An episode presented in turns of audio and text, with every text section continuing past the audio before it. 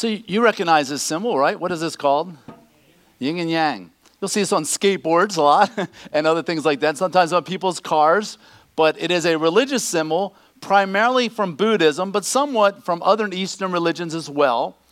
And the whole theory behind this is that the universe is equally good and equally bad. And on the good side, there's a little bit of evil, and on the evil side, there's a little bit of good. And this is totally opposite of what the Bible teaches. But yet, people still have this mentality today. And, uh, and people think this is true, like in the universe. Um, like even in Star Wars, that's the whole thing. The dark side, or, uh, you know, uh, no, I won't even imitate Darth Vader. Sorry, I was going to go there, but uh, and then we have the, the you know the, the, the, good Jedi Knights on the on the on the light side, and you know, and that the universe is torn, and it's an equal battle that goes back and forth.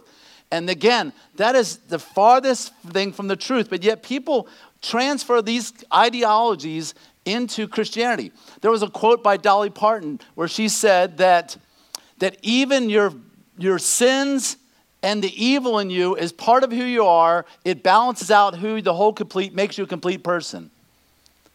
And then that's why I don't listen to country music. Well, I, I know a lot more reasons that. But anyway, but that, that's just bad philosophy right there. And people bring it into Christianity as if there's this arm wrestling match between Jesus and Satan. Oh man, there's a big struggle here, whatever. And let me tell you, that is just totally, totally false. Okay?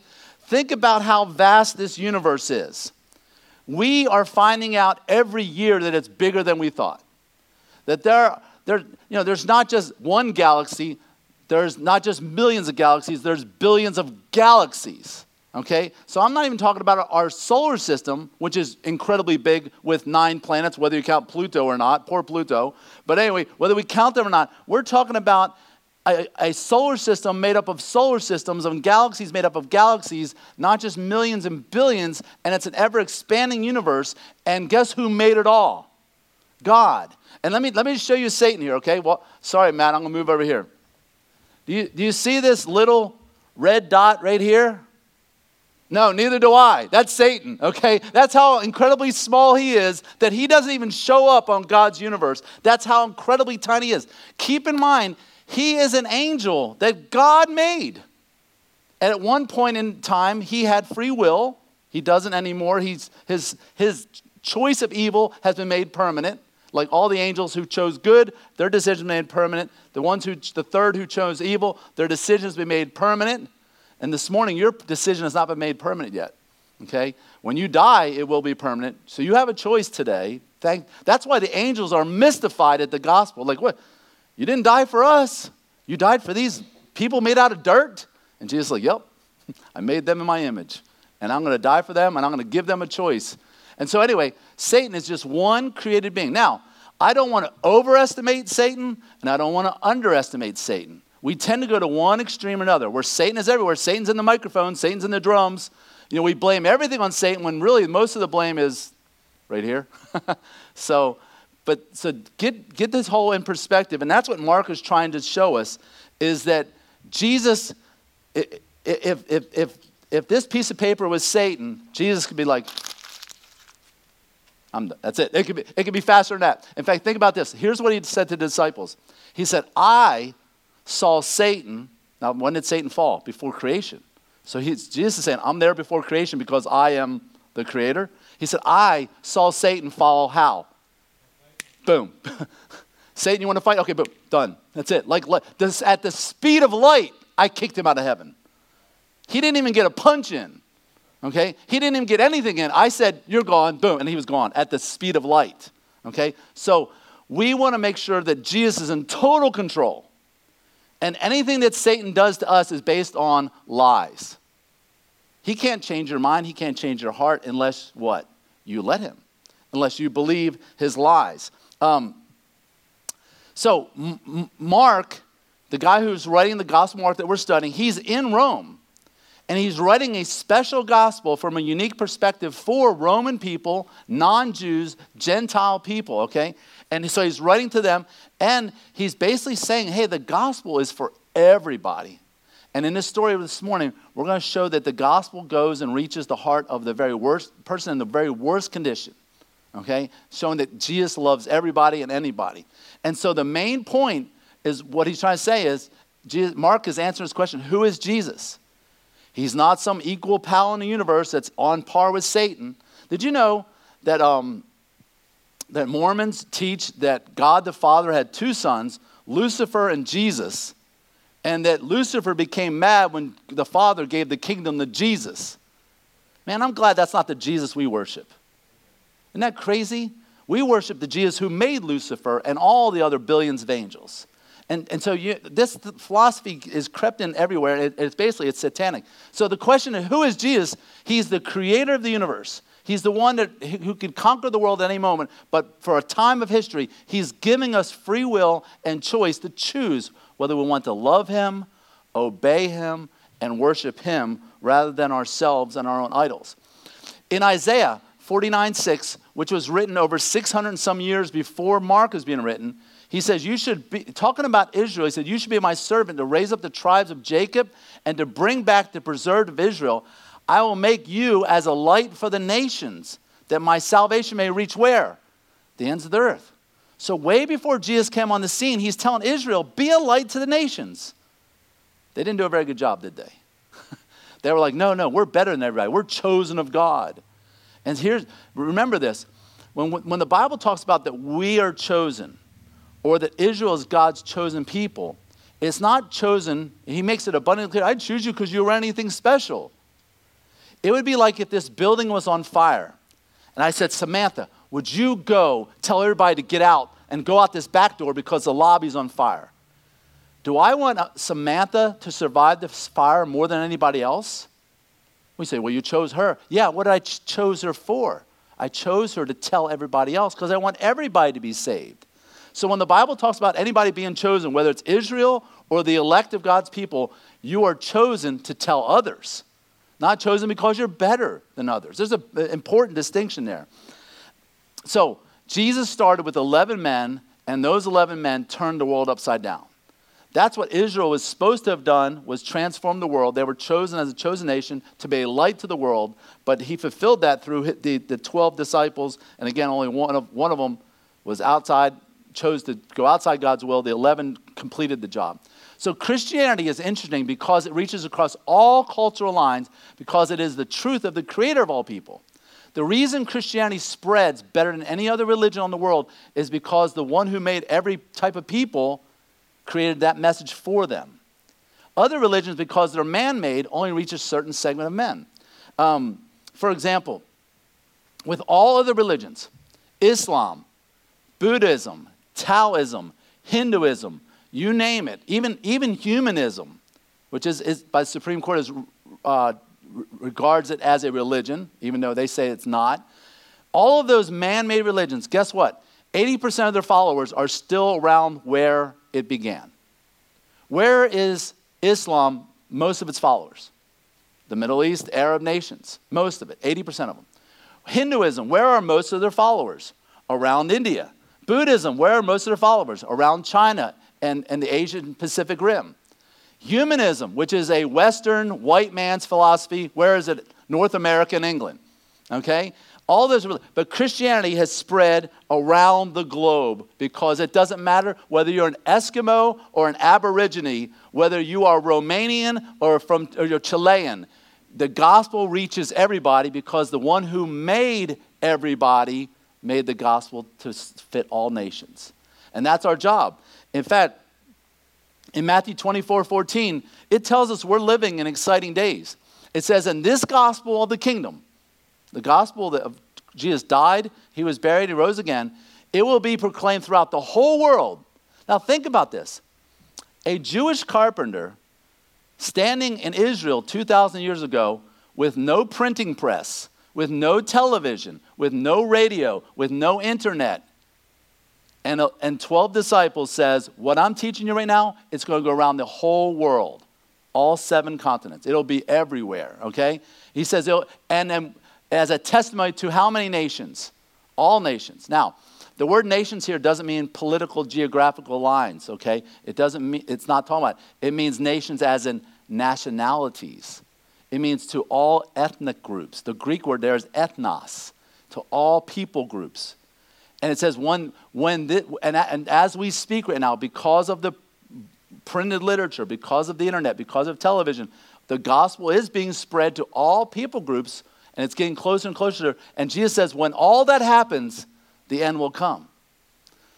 Think about that. People probably looked at Jesus and said, You don't have a boat? How are you going to sail around the world and spread this message around the world?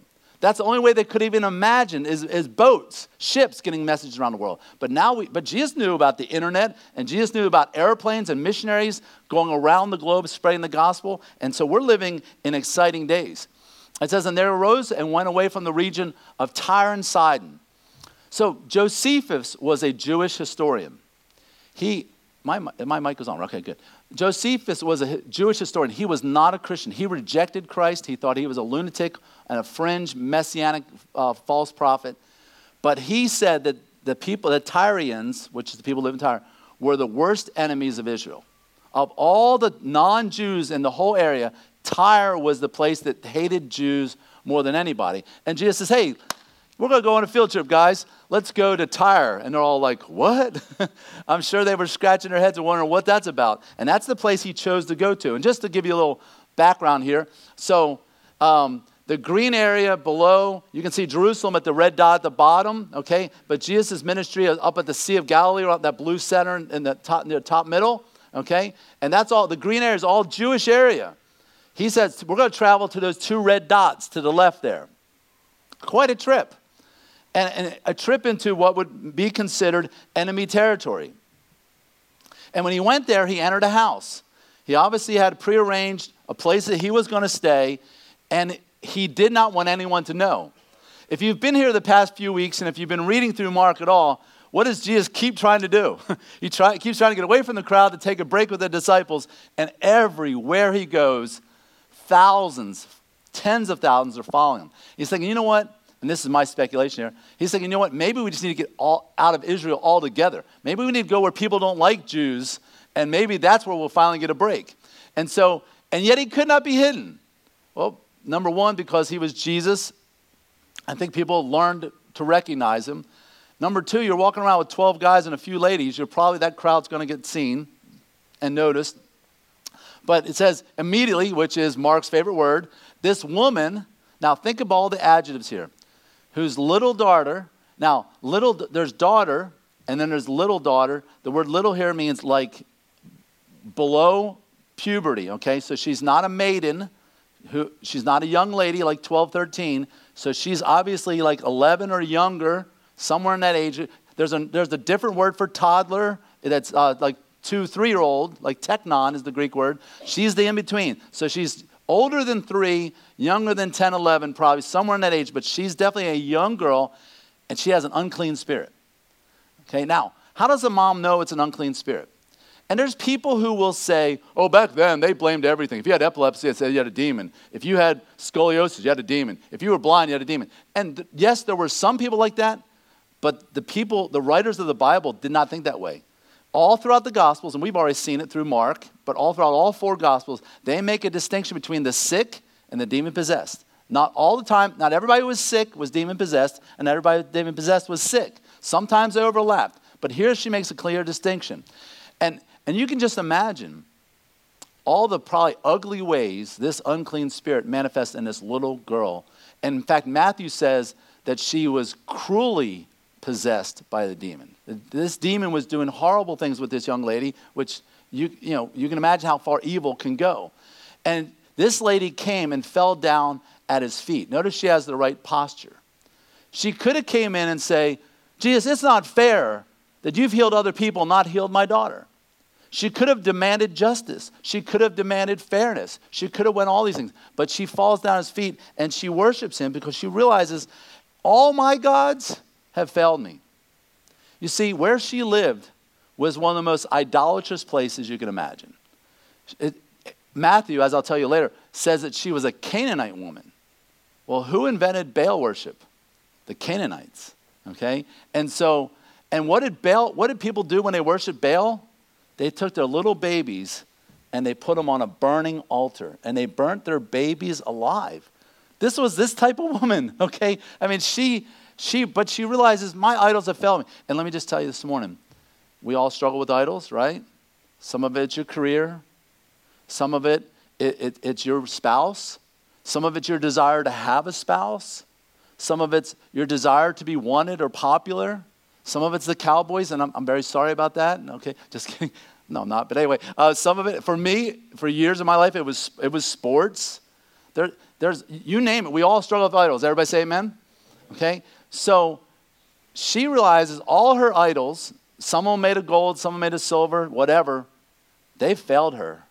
But she's heard that this Jesus will never fail you. And so she comes and she makes the right choice. She falls down at his feet. And so think of all the things. She's not a Jew, she's not the chosen people, she's a Gentile. But she's not even just a non Jew Gentile, she's the worst of the worst. The Syrophoenicians were those who made a pact with Rome that if Israel ever tries to rebel, we'll fight with Rome to kill them. These people really were enemies. They hated the Jews, and she's a Syrophoenician. So it's the Phoenician Empire, the Syrian Empire, where they had this part where they had merged, and they made a pact with the Romans. And she wasn't just someone who happened to live there. Mark adds this detail: she's Syrophoenician by birth. She wasn't just someone living in the wrong place at the wrong time. Matthew says, like I said, she's a Canaanite woman, and she was from the Aram. So she is the worst of the worst. She's also a woman, which we don't believe is bad, but back then Women were property. You know, you had, you know, so many head of cattle, so many sheep, so many wives, whatever, it was all the same. They were all part of your empire to make your farm or your plantation better, and you could replace any of them. And so women were considered second class citizens. They were not even, they could not even testify in court because who believes a woman? That's the way they thought. And again, not wrong, not condoning it, but think about her situation in life. And she's coming to Jesus She's the worst she's a Gentile. She's the worst kind of Gentile. She's a Canaanite. She's from enemy territory. She's Syrophoenician, and she's female. Remember the woman at the well? Jesus said, Hey, could I have a cup of water? And she's like, You, a Jew, Jewish man, talking to me, a woman? Because Jewish men didn't do that. They didn't talk to women, especially Gentile women. And yet this woman comes, has the nerve, and it's not her house. I, I kind of picture her just barging in. I don't think she knocked. I really don't, which shows her desperation. And she was crying. And the word crying here means she's not sobbing. She is, Jesus, Jesus, Jesus. She's crying out loud. And what is she asking for? She's not asking for fairness. She's not asking for justice. She's not asking for her rights. She's asking for mercy. She's not even asking for grace, which would be really close. But what is mercy? When you're asking God to give you something you don't deserve, in fact, and also to not give you what you do deserve, she realizes that the situation she's in is probably her own fault. Otherwise, why would she be asking for mercy? Mercy is when you know, when you know you've done wrong, right? If a criminal comes before the judge and asks for mercy, he's saying, I'm guilty, but please, you know, have mercy on me. I, I didn't know what I was doing or whatever. But they know they've done wrong. How does a little girl end up demon possessed? Unless the family is introducing all kinds of demonic things into the home. So be careful what you bring into home, parents, because it could affect, instead of you being demon possessed, maybe your kids. Okay? You have to be really careful about that. And I think maybe she's feeling really bad. She's saying, Have mercy on me. Because maybe she feels part of the blame. And she recognizes this, Oh Lord, son of David. She's not just talking about you're a great, great, great grandchild of David. She's saying you are from the line of David, which means you are what? The Messiah. She recognized, she scrapped her, her Canaanite religion.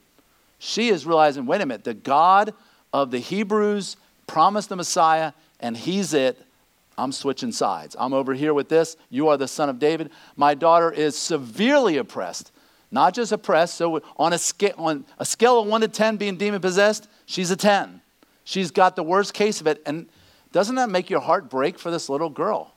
You know, I mean, we, we've we heard about before about the demoniac from the Gadarenes, okay? And he's a man, and yeah, we feel sorry for him, but maybe there's a religious side of us that, well, maybe he had it coming. Maybe he chose, it was his choices. This poor little girl, I don't think she was asking for any of this, but she's the one that will pay for it. And let me tell you something Many times your kids will pay for your sin more than you will if you're not careful about that, just by the, the fallout from your poor decisions. So you just, many of the females in this room could have probably more compassion on this than us guys can, but try to put yourself in this mother's place. She loves her daughter, and every day her daughter's tortured by this demon. Every night, this daughter is screaming. Every day, this daughter is suffering. She's in a lot of pain, and this, this mother loves her daughter so much that she will go, she will go against her society, her town, her religion. She'll go against it all to go speak to Jesus. So she's putting herself in an unpopular position, but she's doing the right thing. She was at the end of her rope in a situation that she could not handle. There's nothing else she could do. She probably tried the sorcerers, she probably tried the Canaanite priests, she probably tried every type of witchcraft or whatever to try to get her out, which were probably the things that got her in the situation in the first place. And none of those things worked. She was in a situation where she could no longer handle it. And some of you are probably thinking, wait a minute, I thought God promised that God will never give you more than you can handle. That is a religious phrase that's not in the Bible. It may be in Second Opinions chapter 4, but it's not in our 66 books of the Bible, okay? People quote religious stuff all the time that's not in the Bible. Be careful about doing that, okay? Did you know that God will give you more than you can handle? In fact, most of life is more than you can handle. How many of you have been in situations where you thought you were going to lose your mind? Okay? Some of you have. I don't know. You, you, we are in situations that are more than we can handle. But here, that's why God does it on purpose. See, first, here's where people get this. They misquote 1 Corinthians 10 13. It says, No temptation has overtaken you that is not common to man, but God is faithful to will not let you be tempted beyond your ability. But what word is there three times in that verse? Temptation or tempted. God won't give you a temptation that's above what you're able, but doesn't say God won't give you a circumstance in life. If your wife has cancer, is that a temptation? No, that's rough circumstances. There's going to be circumstances that will way beyond what you can handle. Now, temptation, though, will not be because this verse right here, because God always provides what? A way of escape. Now, but in difficult circumstances, bankruptcy, divorce, cancer, whatever, God doesn't always give you a way of escape. Psalm 23 doesn't say, uh, even though I walk through the valley of shadow of death, I won't fear any evil because there's a way of escape. No, he says, I'll go through the valley, but I'll fear no evil because why? You're with me. God doesn't have you escape the valley, He has you go through the valley. So now, when it comes to temptation, yes, there's a way out, and you should take it. And you shouldn't blame the devil because you gave in. You shouldn't blame God because James 1 says God tempts no man with evil, okay? But God says when you do present with temptation, you need to look for the exit sign. Look back here, there's a red exit sign. And I don't care what you're struggling with it, God always provides one of those. You just have to be looking for it. Now, so don't apply God's exit clause for temptation to God's exit clause for hard conditions in life because there's not one. God goes through the hard conditions of life with you, not always promising a way out. And so here's what happens sometimes we are in situations that we cannot handle, and that leads us to lean on the one who is strong enough to carry us through it. You see, when you come to the end of yourself, you know what, God, I can't handle this. This is, I, I feel like I'm having a nervous breakdown. God's okay. Will you let me help you through it? Yes, Lord. And He picks you up and He carries you through it. And when you come out on the other side, you can say, you know what, I couldn't handle that, but Jesus did. And I couldn't handle that unless He was holding my hand and carrying me through. Do you see the difference between the two situations here? So, Matthew 15, 23 says, But he did not answer her a word. Now, I'm not going to tell you I understand what this really means. Why is Jesus not answering her? Because when it says she was crying out to him, it's, it's in a Greek tense, it means over and over and over again.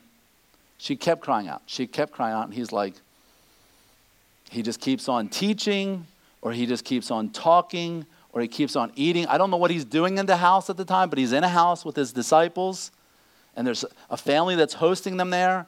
And maybe she's outside the window, because again, they didn't have closing windows. So there's open place, and she's yelling into the house, and he's not answering her. And I don't always have an answer for that. and there are times in your life, you know, David wrote this over and over again in the Psalms God, do you not hear me?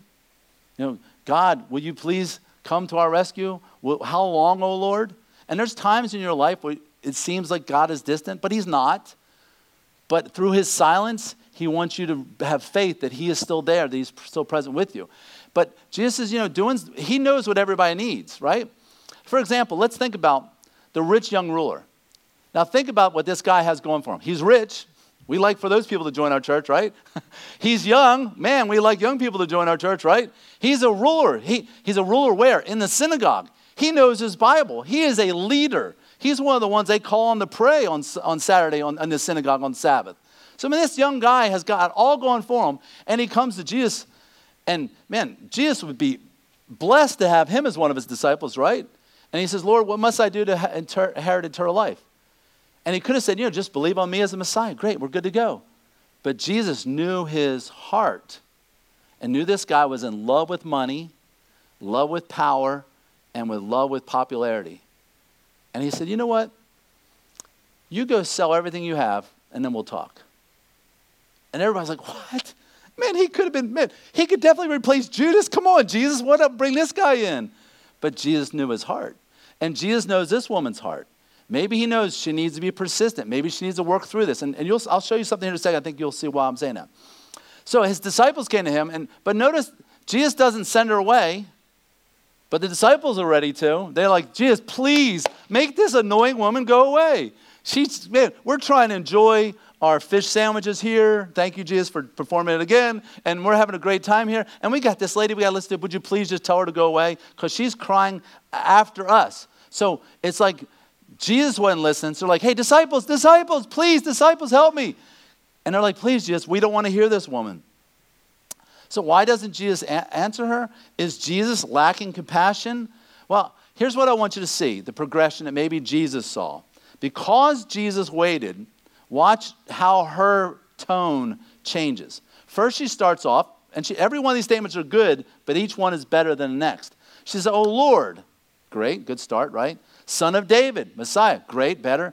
My daughter is severely oppressed by demon. So here's my problem over here. You're the Messiah. My problem over here. Please fix it. But then she moves on, and next thing she said, says she came and she knelt before him, and then she said, Lord, help who? Help me. It's first like, Jesus, fix my daughter. Jesus, fix my daughter. And it's like, no, Jesus, help me. I'm suffering because of my daughter, but really, I need help. And I don't, I'm not trying to read too much into this, but I think these, these words are here for, on purpose. And then she says, Yes, Lord.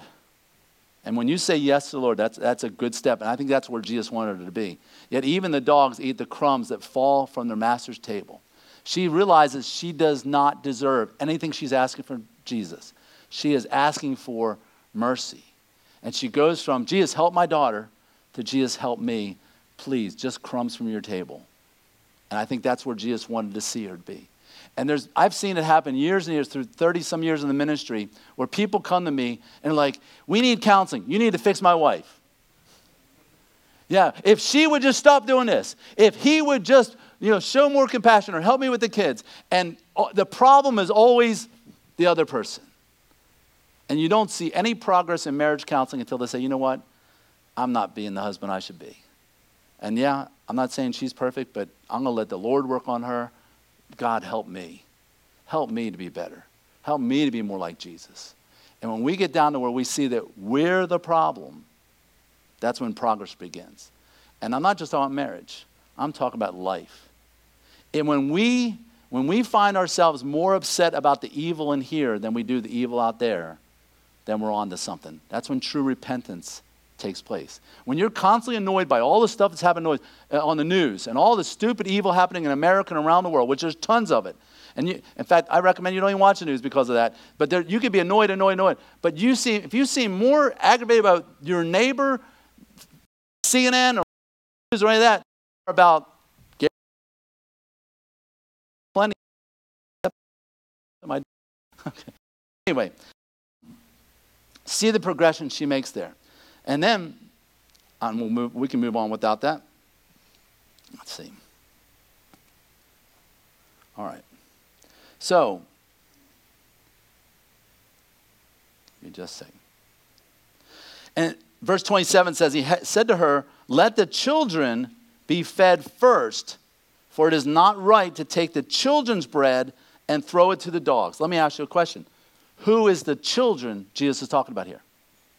Children of Israel, right? Now, again, was Israel chosen because they're better than all the Gentiles? No. they were chosen so they could go tell everybody else. Remember this illustration with Samantha? I'm not choosing Samantha to go tell everybody else about the fire because I love Samantha more, but I'm her because I love everybody. I'm just picking someone to go tell. And so that's what's happening here. And y'all are reconnecting here as well. Let's see. We'll get back here. Technology, you live by it or die by it, right? All right, here we go.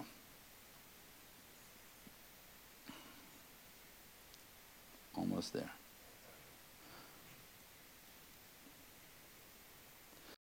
He gives an analogy. My children, my disciples specifically at my table, who are also the children of Israel, okay, they need to be fed first. Now, did he say they need to be fed and not dogs? No, they need to be fed first. He said, I am going to feed you, but I'm going to feed them first. Just like I'm going to tell Samantha, hey, Samantha, the building's on fire. Go tell everybody else. I've got to delegate this. And Jesus delegated, God in the Old Testament delegated reaching the world to Israel. Israel didn't do a great job, but it was completed through the disciples. That's why we're sitting here in this nice building here today, because people went out into the world and shared the bread with the rest of the world. Okay? And he says it's not right to give the children's bread and throw it to the dogs. Oh my gosh. so there's a a somewhat popular pastor, if you can call him that, on YouTube. He's extremely liberal, homosexual pastor who says Jesus is a racist. And there's actually lots and lots of people writing today and books on theology who are saying Jesus can't be God because he commits the sin of racism here, because this was a racial slur called to the Gentiles. Well, there's several things wrong with that. Number one, there are two words for dogs in this day and age Back then, most dogs, not all, most dogs were considered just as bad as the rats. They, were, they went around in packs, they were dangerous, they carried disease, they could attack your children. You didn't want them. In fact, when David went out to Goliath with a sling, he said, What are you out here with a sling and a stone for? What am I, a dog? Okay? He said, Am I like a pack of coyotes you're trying to chase off? That was the first word for dog. The second word for dog was a smaller dog that you might have in your house as a pet. Let me ask you, which one do you think Jesus called her? The pet one. Now, how many of you love your pets? Okay, I love my pets. I have two dogs. I love one more than another. But anyway, I love my dogs. I'm just kidding. Or I don't know. Tammy would say I'm not. I don't know. But it's complicated. Okay, but anyway, I don't. I love my kids all the same. But anyway, um, but we. I love my dog. I feed my dog. And in these days, they didn't have Purina or pedigree. They fed their dogs the same thing that people ate. So think about that. The, the dog is going to get the same food that the children get just later, not now. It's not a matter of I don't love you. It's a matter, and I'm not going to, and I'm going to feed you something different. I'm going to feed you the same thing I fed my kids, but after my kids are done eating. And so he's staying with that analogy. He's not calling her a ravenous canine that's about, it's a threat to her or carries some disease. He is calling her the second one where it's, it's a loved creature that will, will be fed, but fed later. Is that racism? It's not racism. But also, here's the other big thing. You say, well, Gary's still calling these children and these dogs. Yeah, but what was Abraham before God called him? He was a dog. You see, what he's saying is, when I feed you, you'll be able to sit at my table. And see, guess what? In Isaiah and, Hezekiah, and uh, uh, Zechariah and several different Old Testament books, it talks about how all the nations, all the ethnic groups in the kingdom will what? Sit at his table.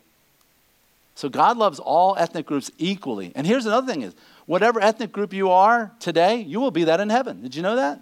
Because God created you that way, and He loves the nationalities, and He wants us all to be that way because that will be the beauty, that will be the mosaic of the gospel for billions of years in eternity.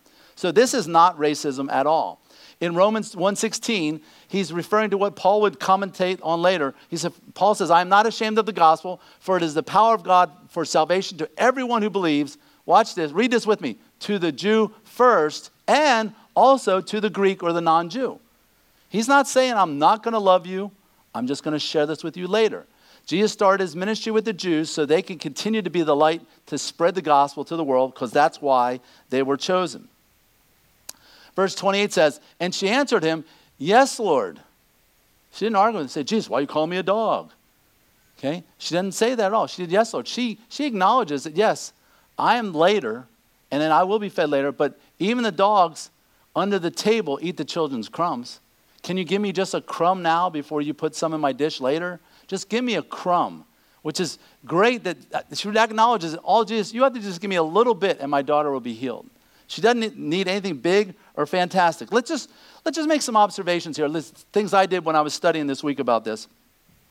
First of all, she's not triggered. We live in a day where everybody gets triggered, everybody's looking to get their feelings hurt about something.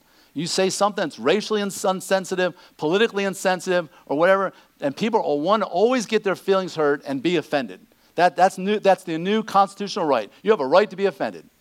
It's just, it's just, man, we need to be big boys and girls and put our pants on and just grow up. You know, it's just, and, and I'm not just talking about right side or left side, conservative, liberal. I'm just talking about don't always look to have your feelings hurt. And this lady could have, but she chose not to because she realized what Jesus was saying. And she says, Yes, Lord. And really, that's what salvation is about. You've been like, I'm doing it my way, I'm doing it my way, I'm going to go to heaven my way, I'm going to live my life my way, I'm going to do my marriage my way. And Jesus says, You're messing it all up. You want to do it my way? And when you finally surrender and say, Yeah, I've made a mess of the way I do it, yes, Lord, I, I want to do things your way. And then she doesn't ask for justice, fairness, but she asks for mercy. And he knows that if he does, it would be merciful on his part. So John MacArthur shares, one of my uh, commentaries I've read, shared these three things. First of all, she had repentant faith. She knew she had done wrong and she needed mercy. She wasn't had a right to or entitled to anything. She had a reverent faith. She acknowledged him as Lord. She said, Yes, Lord, you're the Lord of my life. And number three, she had a persistent faith. She kept asking. And Jesus knew, just like he knew the heart of the rich young ruler, he knew that she needed to keep trying. Because if she had got what she wanted the first time, it'd be like, fix my daughter, great, my daughter's fixed, and she would have went away not saved. But because she got to the point through her persistence, she realized that she was the problem. And, but what, what's also so beautiful about this story is again, she's a Gentile. She's the worst kind of Gentile. She's a Canaanite. She's a Syrophoenician Canaanite. She's a political enemy. She is a woman which everybody else considers a second class citizen, but Jesus doesn't because God chooses underdogs. Have you noticed that pattern in the Bible? God chooses underdogs over and over again. Adam and Eve at first had two sons. What are their names? Cain and Abel. Who's the oldest? Cain, right? Who did God choose? He chose Abel over Cain. Okay? You, you look at Isaac over Ishmael. Ishmael was born first, but God chooses the younger one. You see, this in a day when your firstborn son was everything.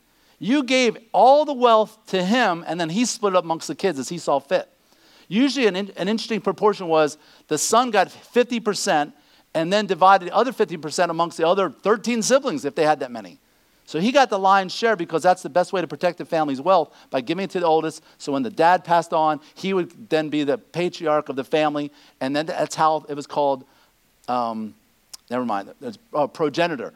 It was the law of first proge- progenitor. And so firstborn sons were everything. But God didn't command it to be that way. That was just the way the culture was. And it wasn't just Jewish culture, all the pagan cultures did this as well.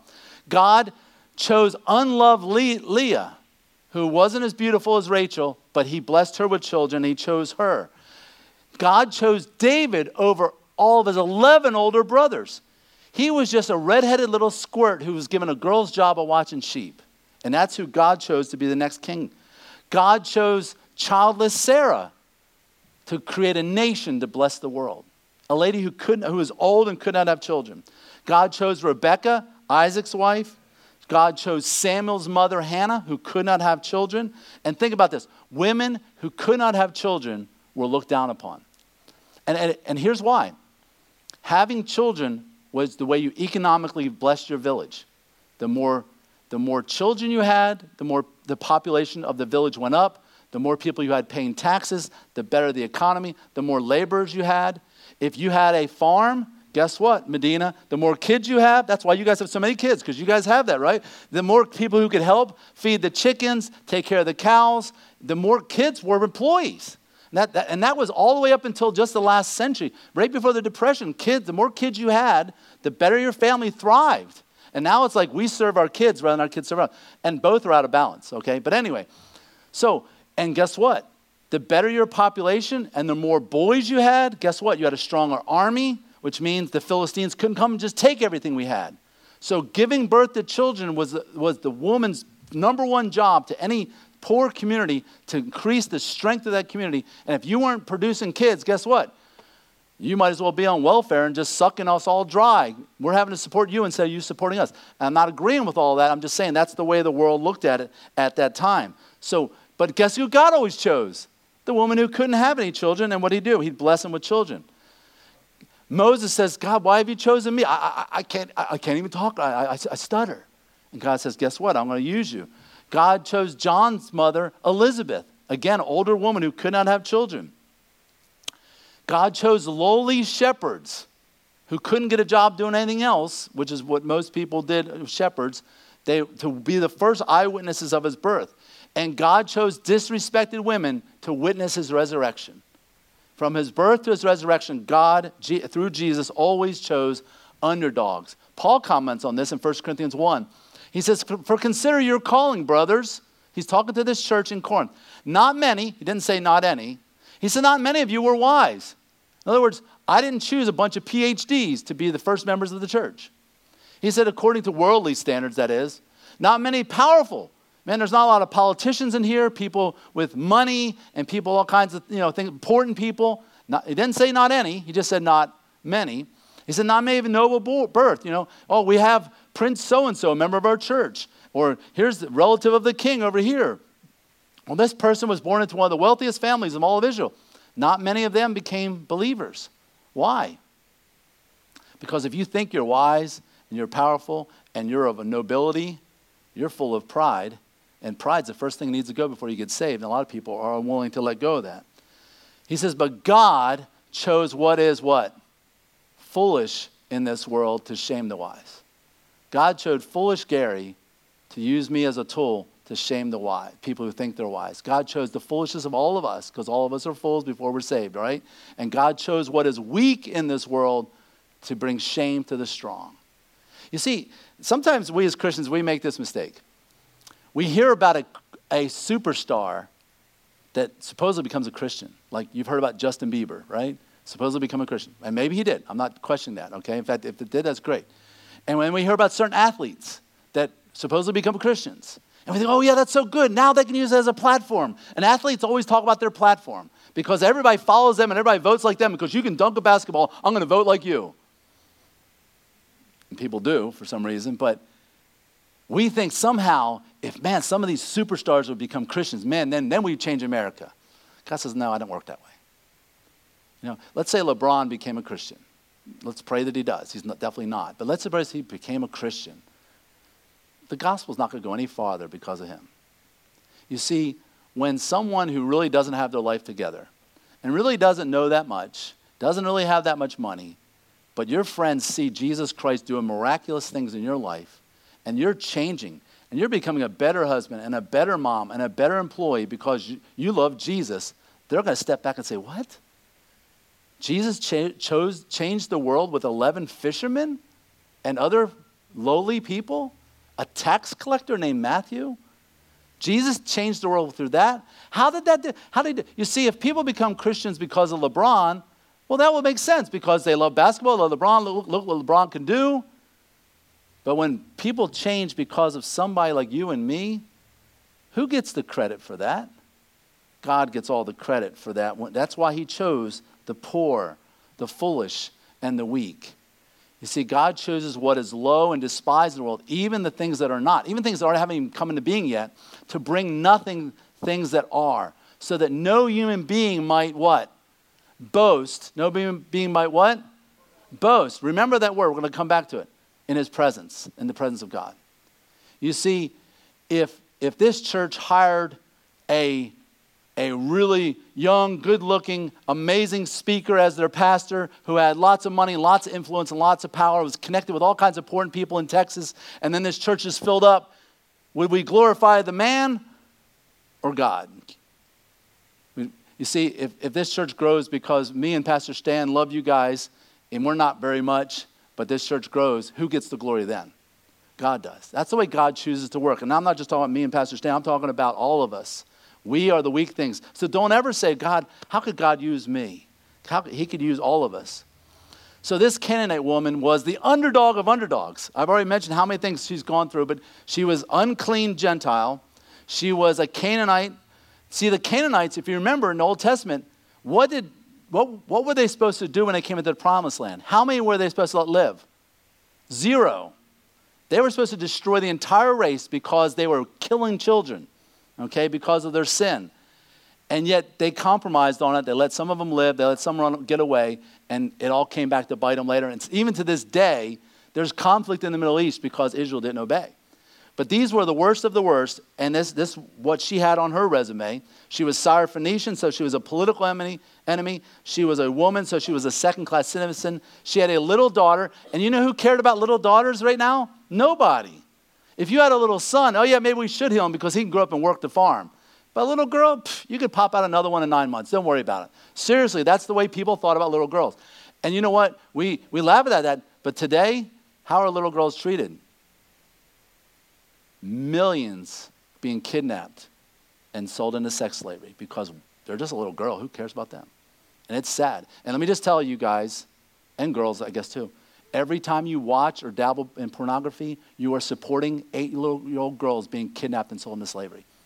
It's not just some little thing to relieve your stress. You are supporting the most wicked industry on the planet. Do you understand? And, that's, and so we think we're so sophisticated because this is the 21st century. Oh, yeah, we care about little girls. Do we?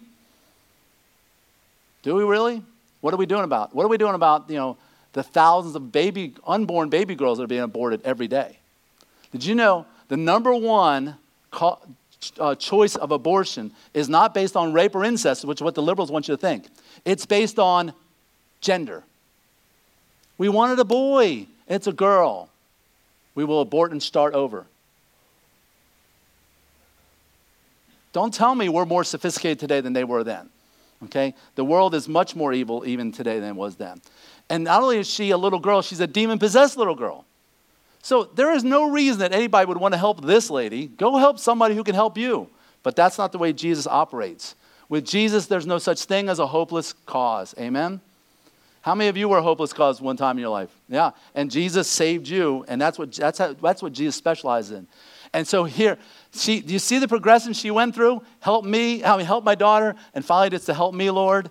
And he's like, for this statement, you know, he, what she said when she realizes she's the one that needs help just as much as her daughter, he says, because of that, you, your, your daughter will be healed. She realized what everyone must realize as sinners. We are less than dogs. We're all less than dogs. You say, yeah, I don't like your preaching. That's not very positive. I'm just telling you what Jesus says. We are all less than dogs. We are undeserving sinners. And we don't even deserve the crumbs from God's table. The gospel shows that we are more wicked than we realize, and yet far more love than you can imagine. That's the gospel.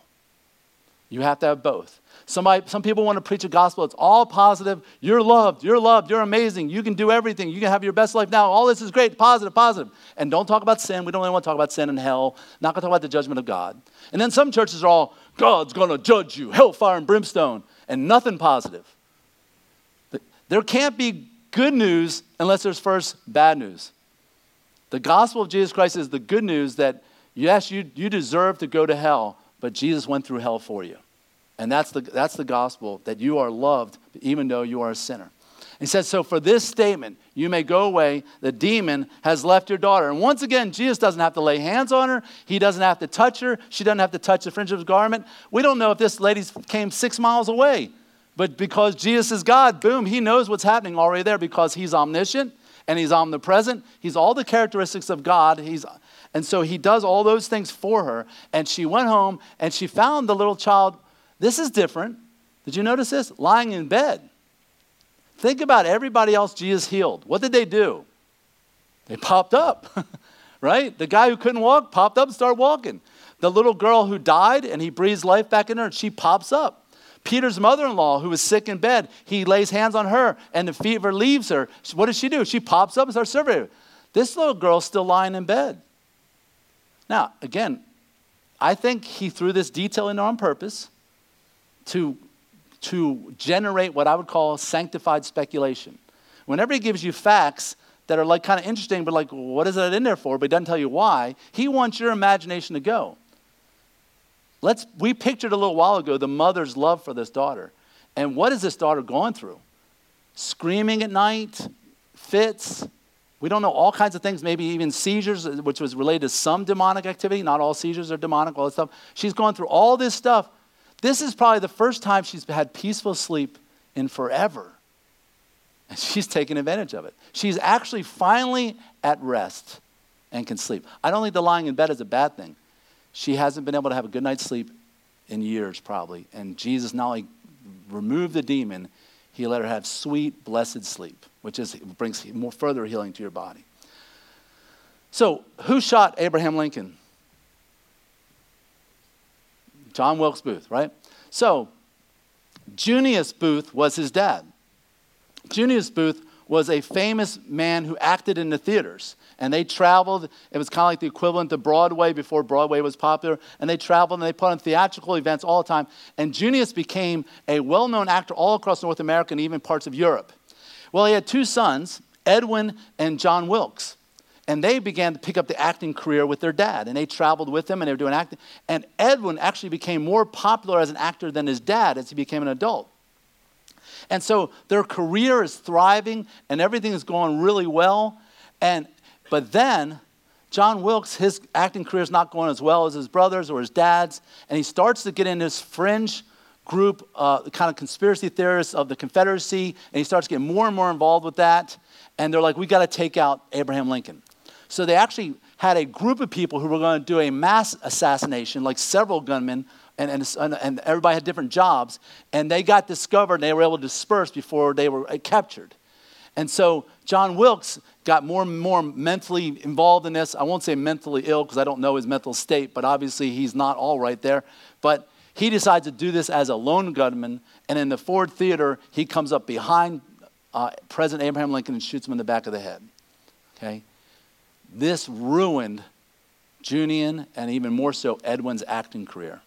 Nobody wanted to go see actors who were in the family of who just shot the president. These guys were ruined. Then one day, I don't know how much time passed, Edwin's at a train station and he's about to board a train and he hears a, a, a screech and a scream from the side. And he looks over and there's a young man caught on the tracks as a train is about to come. And he run, jumps out there, pulls him up, and jumps out and saves the boy and himself. That boy was Abraham Lincoln's son. And because he was willing to sacrifice, willing to sacrifice his own life to save someone else, his career was restored. And people began to pack out the theaters and wanted to see Edwin uh, Booth act again because of his sacrifice, he had redeemed himself, at least as far as theater is concerned. But Jesus did much more than that. Jesus wasn't just willing to die, he did die. And he pulled you out and he took the train for us so that we could be redeemed. We deserve to be pushed aside like Edwin and the whole Booth family. But God, Jesus Christ, through the act of what he did on the cross, redeemed us. Ephesians 2 8 says, For by grace you are saved th- through faith, and that out of yourselves. It is not your, this is not your own doing. It is what, everybody? The gift of God. Something you, it's offered to you, you receive it. You didn't earn it, you didn't buy it, there's nothing you can do. And listen to the next verse. Not a result of works, so that no one may. Remember, I mentioned this word boast earlier? You see, if you get to heaven because you've kept the Ten Commandments, or because you've been baptized, or you gave to the poor, or you did something to earn it, then here's what heaven's to be like. I'm to walk down the street, Gold Street, say, Hey, Greg, man, you're here. How did you get here? And Greg would be like, Well, you know, I taught thousands of students and I taught teachers how to teach, and I you know, education changes the world. So I worked for the University of Houston, and I was a good dad and a good husband, and so I'm here. And Greg would boast about himself, about how he earned to be here. And I'd walk down the street a little further, and I'd see somebody else, and hey, Joe, how'd you get to heaven? Well, you know, one day I was riding over this bridge, and this school bus went off the bridge through a rail and there was 34 kids on the bus drowning as it went off into the river. I parked my car i dove into the river and i swam in one at a time and pulled each one of those kids out. But when i went down for the last time me and the bus driver got stuck and i drowned. But hey i'm here in heaven because look what i did. Look at me. I could come across another lady and say hey linda how are you here in heaven? Well you know i made millions of dollars on wall street And I donated almost all my money for orphanages in Romania and Croatia to rescue little girls and boys from, from slavery and things like that. And so, yeah, Jesus let me in because of that. And we would spend all of eternity boasting about us and what we did to earn heaven. But that's not heaven, my friends. Here's what heaven's really going to be like. I'm walking down the street. I say, hey, David, how you doing? Man, I, am surprised to see you here in heaven. How did you get here? And you're like, well, I don't know. I, I really wasn't the greatest guy in the world, and I, I really didn't do much compared to all these other people, but Jesus loved me anyway. Isn't Jesus awesome? And yes, David, Jesus is awesome. And then I'd walk down the street and you know, uh, Nathan would say, Hey, Gary, what are you doing here? And I'd say, I, I don't know, man. I, there was a point in my time when I just totally messed up my life and my career and everything. And I really wish I could have been a better dad and a better husband. And there's, there's so much evil in my heart, but Jesus loved me anyway, and I'm here. How about you, Nathan? How'd you get here? I don't know, man. I, I, spent some time in prison. I did some things I'm not proud of. I wish I could have been a better dad, and there's just so much I should have done. I feel like so much of my life that I wasted, but Jesus died for me, and He took all that away. Isn't Jesus good? And for billions of years, that's all we're going to do is brag about Jesus, boast about Jesus. That's why salvation is by grace through faith, because all glory goes to God. So if you are here this morning, or you, you're watching online, and you think that somehow you're good enough to go to heaven, let me tell you, I'm not judging you. I'm judging the whole human race that all have sinned and come short of the glory of God. That's the Apostle Paul. That there is none righteous, no, not one. You and me are in the same boat. What we need to do is what this Syrophoenician woman did is look to Jesus and say, Have mercy on me. Let's pray. Father in heaven, thank you so much for loving us. Thank you for the truth of the gospel. Thank you that you love this woman and you, you even gave her tough love to bring her to the point to where she saw that her own heart was the problem. Thank you for loving us the same way. Thank you for your sacrifice on the cross. And Lord, if there's someone here this morning that doesn't know you, I pray that they would put their faith in you right now. I pray that they realize I am less than a dog. I don't deserve anything. But Lord, if you're willing to give me the gift of salvation, I hold my hands out right now and receive it by faith. I trust you as my Lord and my Savior. I give my life to you because you gave your life for me. And so, Father, I pray that you would just touch hearts. And we ask this in Jesus' name. And everybody said, Amen. Hey, so did you trust Christ today? If you did, please, there's my number. Please call me or text me and let's talk about that. I want to welcome you to the family of God. Uh, we are going to have a question and answer session. I don't see Amanda or Tori right now, but um, who? Samantha, come on. Samantha, you've done this before, haven't you? Yeah. All right, cool. So if you have any questions, you can um, text that into us. Actually, we don't have any yet.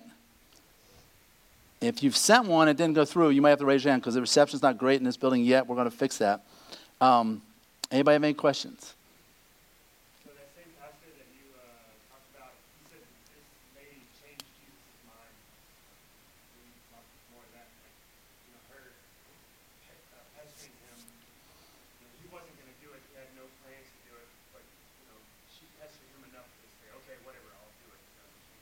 Yeah.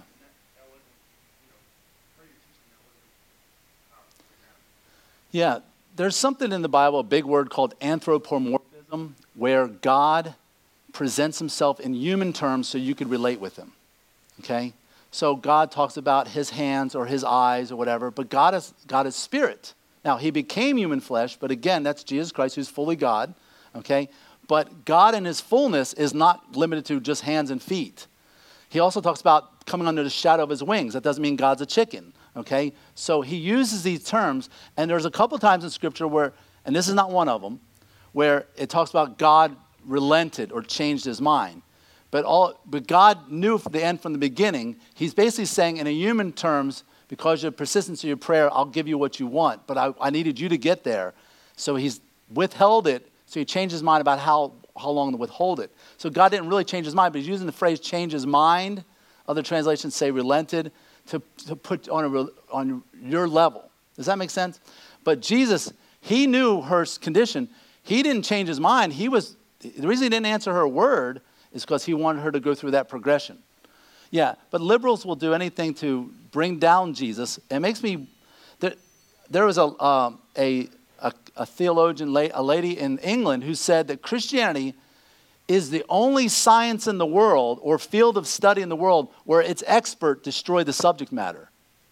Think about that. Do people become chefs and say, I hate cooking. Cooking is for idiots. You shouldn't be a cook as they're a chef. But we got pastors who say, Jesus didn't do this, Jesus didn't do this. I'm like, would you go be a plumber or do something different? You know, I don't understand that. But that to me, that's evidence of how satanic it is. Okay? Um, all right, here we do have a question now. Um, we got several. All right, cool. So I'll let you go down the list. You know how to operate that thing.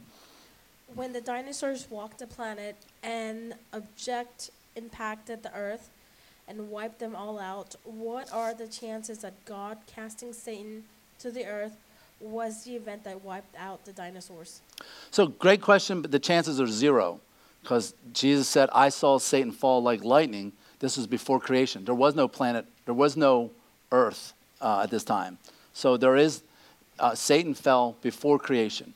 Also, a, a meteor taking out the dinosaurs is not accurate at all. It's not, sci- it's not good science and it's not biblical.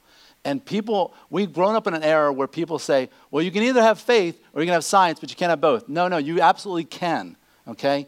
What took out the, most of the dinosaurs, by the way, there's some dinosaurs still on the planet, okay? Um, the Komodo dragon and others are basically dinosaurs. Uh, uh, no, I don't buy the chicken theory. I don't think, the, I don't think birds and, yeah, but there are, there are different creatures still alive today that are, are surviving dinosaurs, but what took out almost all the dinosaurs was the flood. That's why, think about it. If you stir, how do you make concrete? You add a bunch of water lime and powder and other things like that, and you stir it up real good, and then you let it all settle. Okay? What did God do with the earth? He flooded it. Okay, most of the water came from the fountains of the deep. Oh, by the way, there's a good article you need to look up that NASA scientists have just discovered that there's more water below the earth tables than there is in the oceans. Just like the Bible said. Just like the Bible said, the fountains of the deep came up and flooded the earth. Rain came down for 40 days. And scientists mocked that and said, oh, rain for 40 days would still never cover all the plants, uh, all the mountains on the earth. No, it wouldn't. That's why God brought the waters up from beneath. It was just like, you know, Old Faithful and other geysers exploding everywhere. And so the whole earth was just stirred up like mud and drowning all the dinosaurs, and then all settled like mud, and that's where you have fossils. Go out in your backyard uh, and, and, and go anywhere where, let's say, someone 100 years ago buried their dog. Is it fossilized? No. What do you have to do to make a fossil? You got to make concrete. Not everything fossilizes. The flood was a worldwide flood. That's why you can go up to in Colorado and find fossils of what? Seashells. I, I found several in, uh, when we went out um, the Lost Maples National Park. We went hiking up in the mountains in West Texas. And you can find little, like what they call them, uh, hearts. And there are basically sea creatures that have fossilized up in the mountains of Texas. What are, what are sea creatures doing up in the mountains of Texas? Okay? So there, there was a global flood. Liberals will say, no, it was just localized, that part of the world. It was a worldwide flood, and there was, and, and I believe it's literal. And that's the only way you can explain the fossil record is through the flood. Long answer, sorry. Why did God command that all men, women, child, and animals be killed? Not everywhere, obviously. Under the Canaanites, because they were a cursed race that were sacrificing their children. And let's just, and then this is my theory now. Let's say you let a five year old survive.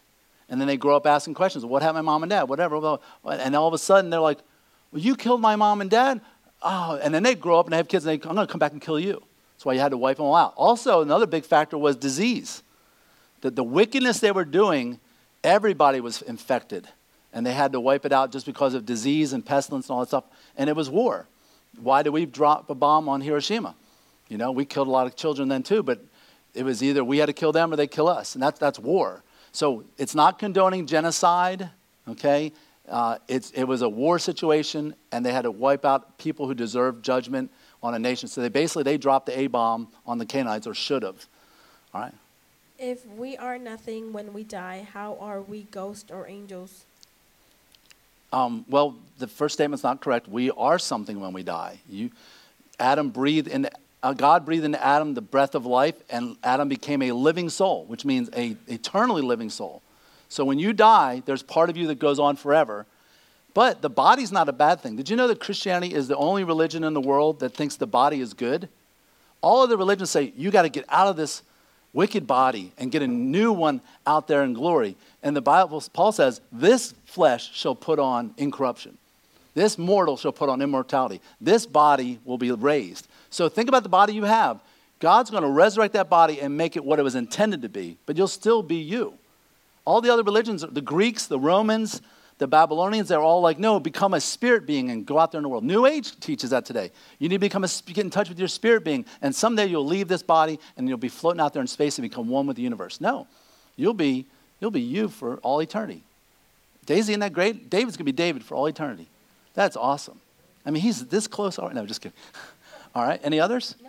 What was the second part of that question? Uh, so if we're nothing, how do we what? Okay. How do we become ghosts or angels? We don't become ghosts, and we don't become angels. So um, thanks for asking that question because we get the correct three problems there. You, you are something, will live for eternity. Ghosts are not real, okay? Um, if you use the definition of ghost as in a spirit that's still roaming the earth, because Paul said to be, when you're absent from the body, you are present with the Lord. Boom, immediately. Unless you're not saved.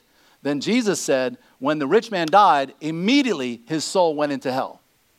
Okay? So you don't roam the earth, okay?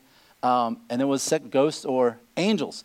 Um, Mormons teach that you used to be an angel, God sent you to earth to rediscover your purpose, and someday you'll go back to be an angel or you'll become a god. You know, you, so all this stuff that like, oh, my little niece, now she's an angel, she got her wings, bad theology, bad theology. Angels are a totally separate creature from human beings, and so you are actually you are made lower than angels, but because of salvation, you are now higher. You are God's uh, choice part of creation because He's redeemed you. Man, good questions this morning. Thank you, Samantha. Give her a hand.